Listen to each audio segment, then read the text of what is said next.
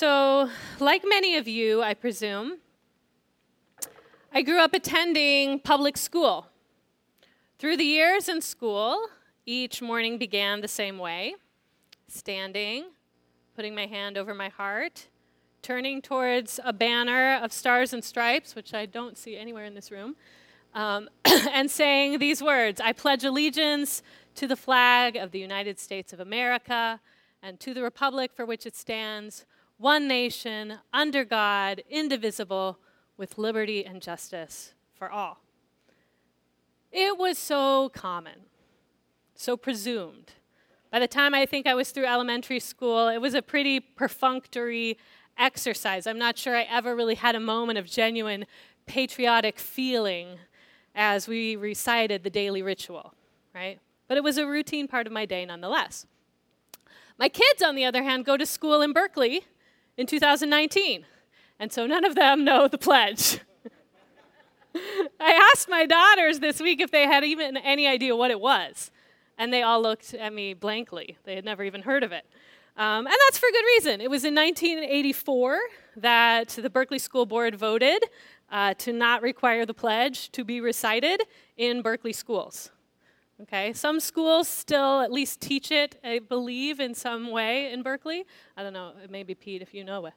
Yeah. Um, but, you know, perfunctory displays of patriotism, not exactly maybe what Berkeley is known for. And personally, I'm okay with this. The truth is, I've never been one to feel particularly stirred by national rituals like the pledge or the anthem. And I'm not saying you shouldn't be if you are. Um, it's just, that's me. Maybe it's the fact I was born on the 3rd of July, which meant I spent the first several years of my life believing that the annual fireworks show we went to on my birthday in my hometown was actually to celebrate me, not the national holiday that was on the next day. Um, it's not that I'm not grateful to be a citizen of the United States. I definitely am. Being born in the time and place I was has afforded me a life of relative peace and prosperity, an opportunity to have a voice in my own government, an experience that I'm well aware of many humans throughout history haven't had, including many today. Every time I cast a vote, I do feel a stir of pride and gratitude for the capacity to do that. I take civic engagement seriously. I grew up in San Diego, which is a large military town, so respect for the troops and the flag they represent, that's like a cultural touchstone for sure. I mean, both of my high school proms were actually at a military base. My father is a Vietnam veteran. So I've always had a deep respect and gratitude for those who've served our country with the goal of defending the peace and prosperity that I enjoy, even putting their lives on the line to do so. But as I've grown older from the days when I first learned the Pledge of Allegiance, and I've become aware of more of our nation's messy story, I've also become a bit more cynical about the assertions we make in our national hymns and pledges. Can we really celebrate liberty and justice for all in an era of mass incarceration? The pledge was written in 1892, 30 years before women had the right to vote. So, were we as women included in the one indivisible nation? And why do we talk about being under God anyway? How is our faith or lack of faith in some deity connected to our understanding of what it means to be American? Well, as most of you know by now, we are well into our series that's been a defining conversation for our community.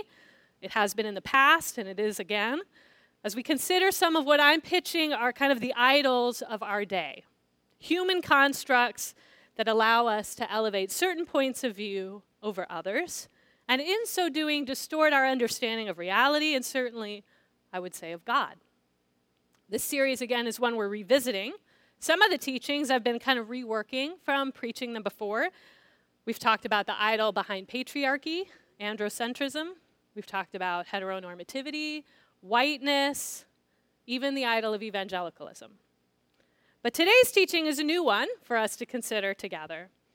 And as we do it, we're connecting some of the questions I've been bringing up in my own musings about patriotism and wondering together how are followers of Jesus supposed to think about our relationship to the state? What is its connection to the life of faith? Particularly for us in the United States, a nation that's often drawn on Judeo Christian imagery in its civic life, but has also codified some separation between church and state, the question can feel murky. So, what do we know about how Jesus thought about our commitment to our country? Seems like a place to go. Well, to answer that question, which we're going to do today, um, or at least we're going to try to get a sense of it, I got to be honest, this is a big topic, so I'm not going to be exhaustive. But to start to answer that question, of course, it makes sense to look at the New Testament, what it tells us about the life of Jesus and his earliest followers, but it also makes sense to understand the context Jesus was coming into. Because we got to remember, Jesus was Jewish, came into a Jewish culture at a particular moment in history, and that culture had its own journey of how it had been navigating these questions around the intersection of faith and political governance. And the breadth of that journey is perhaps most easily illustrated by noting two significant moments in the journey. So I just want to take a moment, kind of as background, to consider two particular eras in the life of Israel that I think are relevant for us as we consider the tradition that Jesus arose from, and then will help better give us an understanding of what he had to say. Okay? So, this is where, if you are the type that likes to take notes or follow along on a page, I'm going to start getting into some fill in the blanks.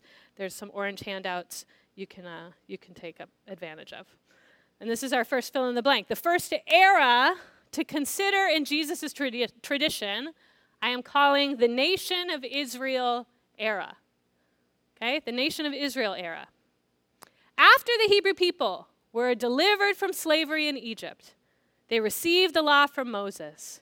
They wandered in the desert for 40 years. They finally, through conquest, they're given the promised land. And then once there, they establish a nation state. They establish Israel. They unify 12 different tribes into one country. That nation eventually becomes a monarchy with a king. The capital is Jerusalem. and in the holy city of Jerusalem, God invites people to build a temple, which is understood to be the dwelling of God on earth. Okay? So in Israel, the faith and the government are connected, right? King David, with all his philandering faults, um, he comes to be known in this era as like the archetypal leader. Okay? Anointed by God. God's anointed to lead the nation both as a governing king and as a worshiper of God, fulfilling both a political role and a priestly role. Okay? In one person. Now remember, David comes to power as a military leader, he's the general of an army, but he also writes many of the Psalms, which were essentially that was like the worship book, the prayer book of the people of Israel, right? Here's just one of the Psalms that's said to be written by King David, and in it you can see a clear unity of understanding that Israel is under its God, who is God above all others, and that other nations will even see that and submit to Israel and Israel's God. David says, Summon your power, God. Show us your strength, our God, as you have done before. Because of your temple at Jerusalem, kings will bring your gifts Scatter the nations who delight in war. Envoys will come from Egypt. Cush will submit herself to God. Sing to God, you kingdoms of the earth. Sing praises to the Lord, to him who rides across the highest heavens, the ancient heavens, who thunders with mighty voice. Proclaim the power of God, whose majesty is over Israel, whose power is in the heavens. So we have this era in which the nation state was understood to align with what it meant to be God's people. Okay?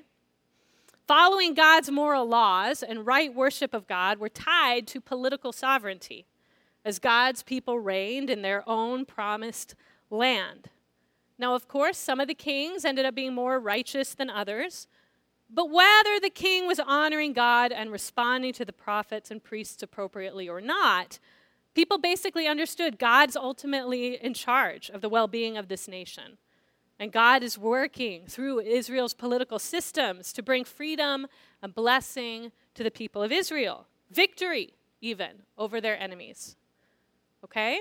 So that's era one. But of course, that era didn't last, right? Eventually, the people of God kept ignoring the cries of the prophets, weren't living into faithfulness to Yahweh. And with that era of falling away from this Yahweh honoring worship also came a loss of political sovereignty. Foreign adversaries overtook all 12 tribes. The people were annihilated, assimilated, carried off, taken from the land to live in exile.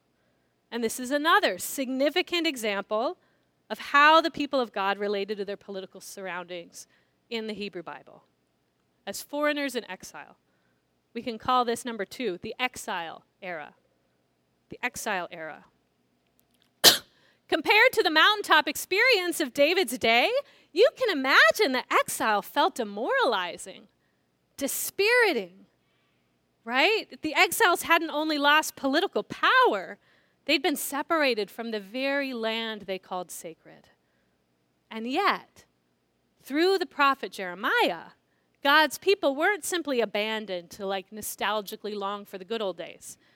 They were given instruction on how to live faithfully to Yahweh in this new era, as if this too was part of God's plan for them.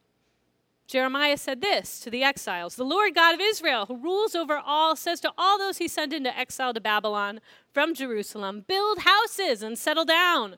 Plant gardens, eat what they produce, marry and have sons and daughters. Find wives for your sons. Allow your daughters to get married so they too can have sons and daughters. Grow in number. Do not dwindle away. Work to see that the city where I sent you as exiles enjoys peace and prosperity. Pray to the Lord for it, for as it prospers, you will prosper. So, this is something very different, right? That God is asking the people of God to do in regards to how they relate to the world around them. Rather than possessing their own land, running their own country, defending their borders, fighting off enemies they're invited to make a home in a place they don't hold the political power. They're invited to form alliances, even marriages in this land, presumably with people who don't share their heritage. They're encouraged to seek peace and prosperity, the Hebrew word shalom, for the city of Babylon, praying for it, understanding their fortunes are tied up with Babylon's. So that's era two. As we see in the Hebrew Bible, we have these two different visions of how the people of God are to live in relation to the political state, right? And then, as the story unfolds further in the New Testament, Jesus comes on the scene. And this is for us where things get particularly interesting. Jesus comes into yet another political context. Jesus comes into an occupation. Okay, an occupation. The people of Israel have returned to their land now. They've rebuilt the ruins of Jerusalem, they've rebuilt the temple, they've restored worship there. But in the era of empires, they are no longer a sovereign nation, they're an occupied people. Roman soldiers patrol their sacred lands. Heavy taxes are extracted from their hard work and sent to a foreign Caesar. They long for a Messiah an anointed one that was prophesied centuries ago to come and deliver them from this oppression. They dream of a challenger to Rome, a king that will rule again on David's throne so they may be restored to political sovereignty. But this doesn't seem to be the project Jesus is interested in. Right? Jesus, who does demonstrate genuine supernatural power, who seems to carry the mantle of God's presence in an unbelievable way, who preaches with authority, feeds the hungry, heals the sick, affirms his follower, Peter, when Peter declares, You are the Messiah, you are the anointed one, Son of the living God. And Jesus says, Yeah. But this Jesus is up to a different kind of project. You could say he talks nonstop in a kind of political language. He keeps talking about a new kind of kingdom, a kingdom of God, a kingdom of heaven. But this kingdom doesn't seem to be like the kingdoms the world has known before. Jesus offers 37 descriptions throughout the Gospels of this kingdom. But none of them sound like the kingdom his followers have ever seen or even imagined. It's a kingdom that starts like a tiny mustard seed and slowly grows to be a large tree, or a bit of yeast that works through dough, transforming it as it does. It's a, a hidden treasure found in a field. It's a pearl of great price, but it does not seem to be marked by might. Instead, it seems to be marked by expanding mercy and love. The tension between what Jesus' friends and followers seem to expect of him and what he's come to do only heightens in the last hours of his life. At his arrest, when the group of Jewish leaders arrive to take Jesus by force, his friend Peter pulls out a sword to defend him, slashing the ear off of one of the men who's detaining him. And rather than encouraging his followers to take up arms, Jesus rebukes Peter's violent outburst and he heals the man's ear. He allows himself to be taken and then to be sent as a political prisoner by the Jewish leaders to Pilate, the governor from Rome, the politician tasked with overseeing the Jewish people on behalf of their Roman occupiers. In this conversation with a man of worldly political power, here is where we see Jesus put on the spot to explain his own kind of power. Look at John 18. So Pilate went back into the governor's residence, summoned Jesus, and asked him, Are you the king of the Jews? Jesus replied, Are you saying this on your own initiative? Or have others told you about me? Pilate answered, I'm not a Jew, am I? Your own people and your chief priests handed you over to me. So what have you done? Jesus replied, My kingdom is not from this world. If my kingdom were from this world, my servants would be fighting to keep me from being handed over to the Jewish authorities. But as it is, my kingdom is not from here.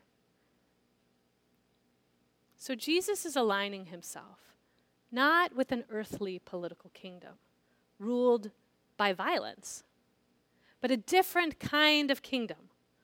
One, he says, that's not of this world.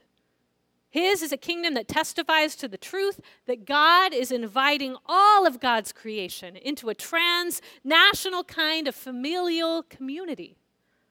Not one that's marked by the quest for political power and might, but one that's marked by inclusive community, freedom, connection, self giving love. It's for this reason that Latino theologians like Ada Maria Isasi Diaz, who we have a picture of, have coined a different term they prefer to use, and I'm going to be using, to describe what Jesus seems to be naming the kingdom of God.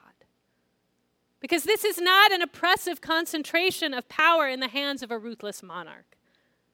Jesus is inviting followers into a, kind of kinship. As Diaz says, la familia del Dios, right? A family of God, a kingdom. And Jesus makes clear he wants this kingdom to transcend national borders. Right? He tells his followers, make followers of all nations. Right? He doesn't say, go build a nation. He doesn't invite his friends to kick out Rome and build a new state of Israel. Jesus' peers seem to want him to take them back to the nation of Israel era. Right? Make Israel great again is what they want. They think that's what the Messiah is supposed to do. But that's not Jesus' mission. That's not the part of the story Jesus is inviting his followers to live into. Rather, Jesus seems to understand himself and his followers as living in a different place in Israel's history, the era in which Jeremiah was prophesying. He's calling them to live and worship as those dwelling in exile. You with me? It's a call that wasn't lost on Jesus' closest followers.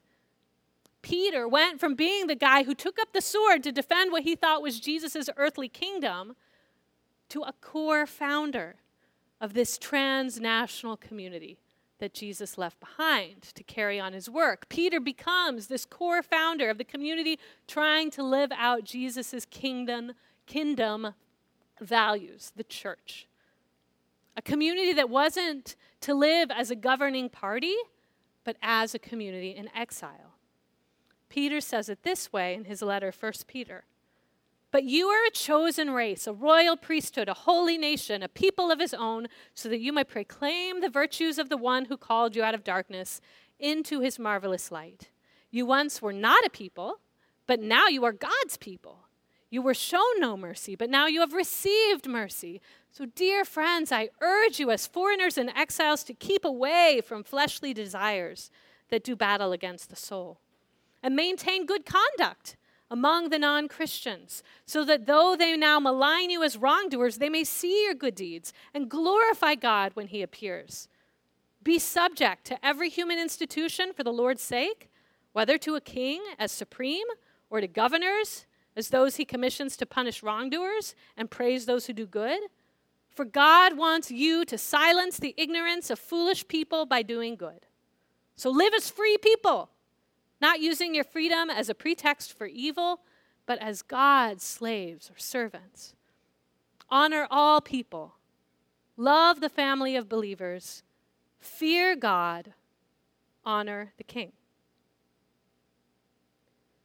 Peter, it seems, believes that to follow Jesus means to live with an identity that is informed first and foremost through commitment to this community that Jesus was here to reveal living as those who've received the mercy of the divine. He calls that community a holy nation, a chosen people.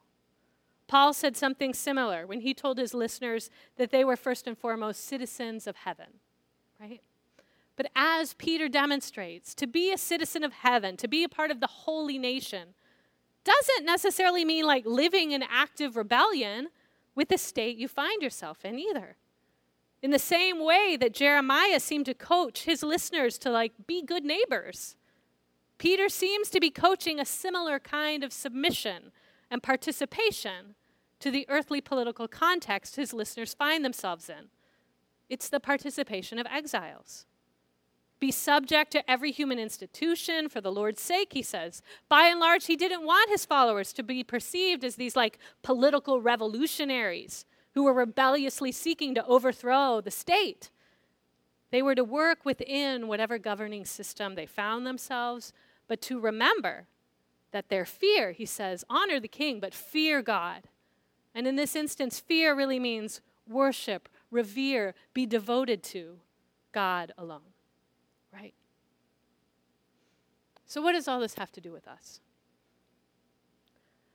Well, after the 2016 election, a lot of smart people have been running analysis on like what just happened here? How did we get here? What just went down?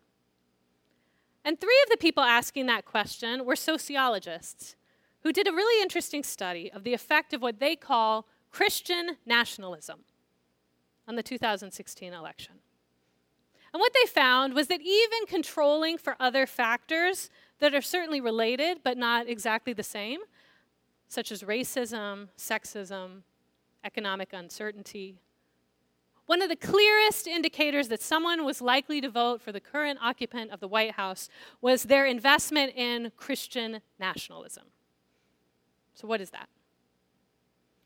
Christian nationalism, as these scholars defined it, is the belief that America was founded as a specifically Christian nation and that a core part of its identity is to govern with Christian values okay? This um, shares some overlap, but is distinctly different from what's also known in sociology and politics as civil religion, okay? The authors of the study kind of demonstrate this through this quote of, of the difference. Civil religion, on the one hand, often refers to America's covenantal relationship with a divine creator who promises blessing for the nation for fulfilling its responsibility to defend liberty and justice while vaguely connected to Christianity, appeals to civil religion rarely refer to Jesus Christ or other explicitly Christian symbols. One nation under God, so a little bit more of civil religion demonstration. Christian nationalists take it a step further. The scholars say it this way Christian nationalism, however, draws its roots from Old Testament parallels between America and Israel, who was commanded to maintain cultural and blood purity, often through war, conquest, and separatism. These Christian nationalists see themselves as living in a new Israel. And the tradition has a history, a long one, often with language like the New Jerusalem, the New Zion being used. In 1630, preacher John Winthrop spoke to his community in the Massachusetts Bay Colony about establishing a city on a hill, a place where the God of Israel would be uniquely present in their midst as Yahweh had been in Jerusalem. The tradition that took root of seeing this American project that way lives on and it still shapes how many American Christians understand their identity in this day, whether they go to church a lot or not. Whatever, depend, eh, the Christian nationalism overlaps with a number of different Christian traditions. It's really where you see yourself in the story. And for these folks, they're very encouraged to live into themselves and the American project as a nation of Israel era. Does that make sense? This is how all of that connects because that story is still with us. And if you believe you're living in that part of the story, then it shapes your expectations of how you relate to the world around you, doesn't it? Because during the nation of Israel era, as the authors of the study point out, at least part of the understanding of what it meant to be Israel was to pursue this religious, cultural purity, not to be persuaded by the gods or goddesses of surrounding cultures. But of course, we're talking about folks who are reading this story divorced from the culture in which that story emerged. Divorced from a deep cultural understanding. They don't even necessarily read the, the words in Hebrew, right? So, divorced from the language, divorced from the culture, divorced from an understanding of how that story emerged, what it meant to the people it emerged among, what it means to those people today. And when you read the story that way, as your story, when you appropriate it that way, it can lead to some scary things. Living into that story has meant seizing lands inhabited by indigenous people because you believe God has given you a manifest destiny to take your own promised land. Living into that story has meant claiming a supposed God given right to possess human beings. It has meant the rise of hymns like Onward, Christian Soldiers. It has meant, in a world of grow- growing globalism and multinationalism, a rise of sentiment that doesn't espouse love of neighbor, but instead proudly proclaims America first. Living into this story has meant resisting immigration, saying of those who are perceived to be other, particularly those who are not white, send them back. But as we've already shown, this was not the story Jesus wanted his followers to live into. This was not the story we were supposed to live into. This is not faithfulness to the divine. It is instead another form of idolatry. I believe it is the idol of nationalism. Now, I am not saying there is no value in having a national identity. Do not hear me say that.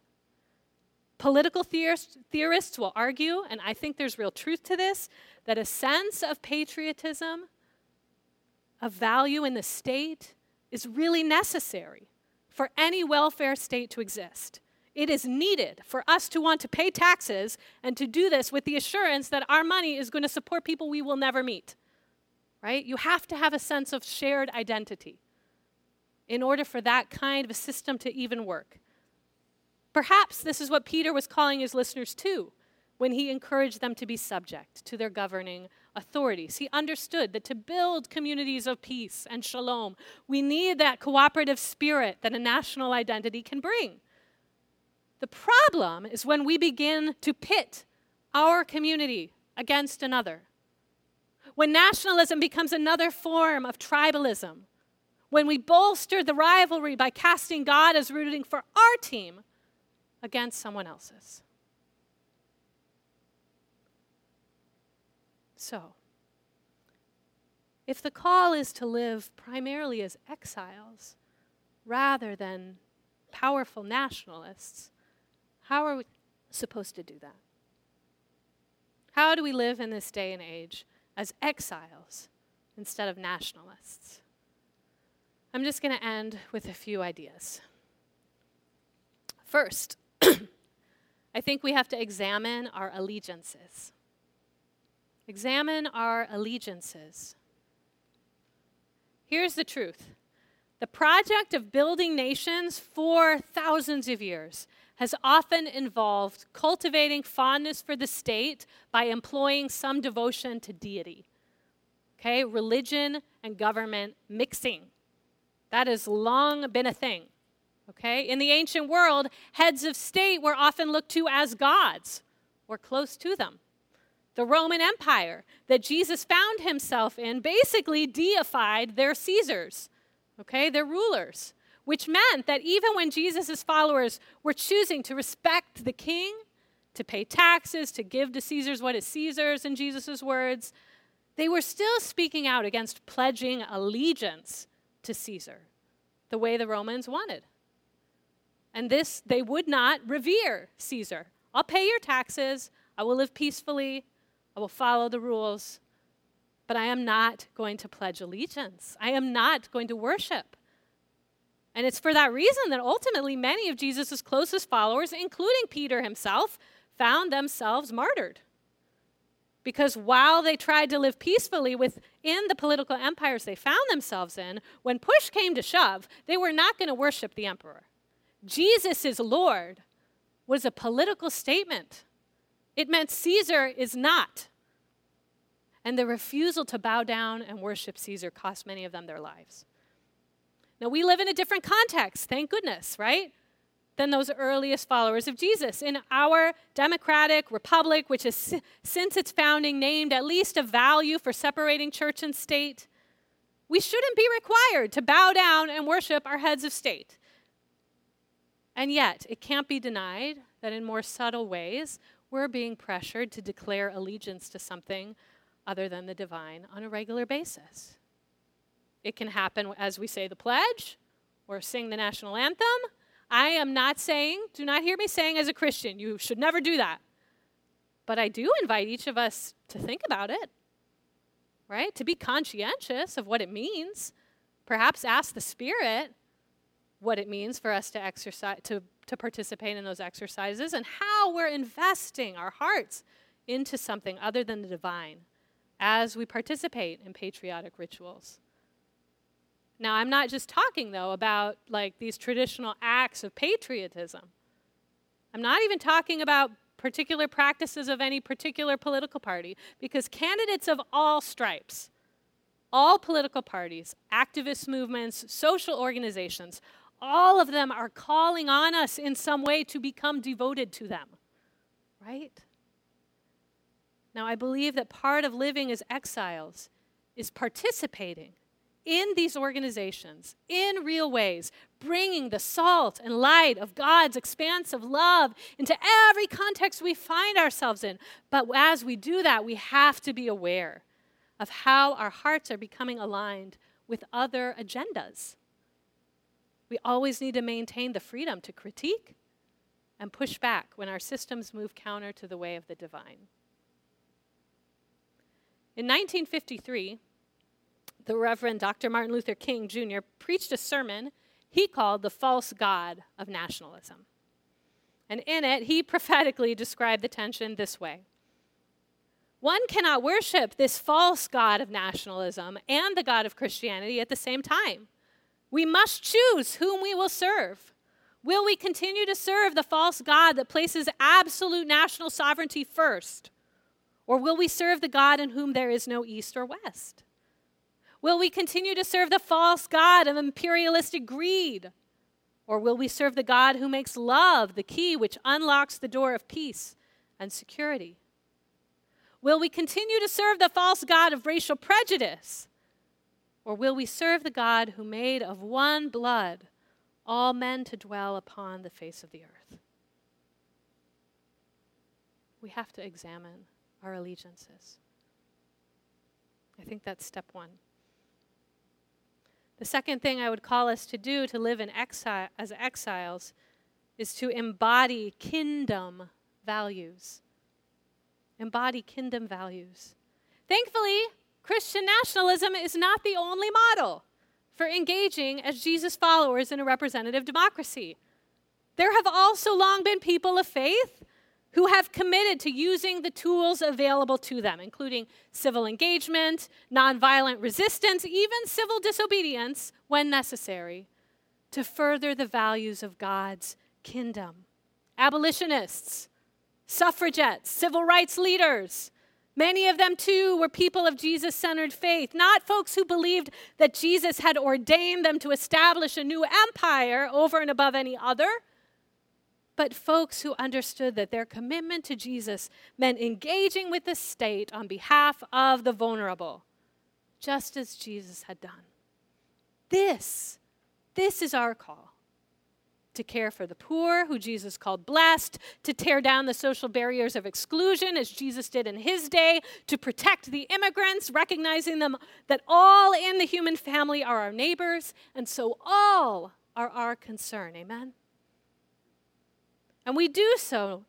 As we do so, we need to be careful not just about what we stand up for, but how we do it. We must remember we are following a nonviolent leader who did not raise the sword when attacked.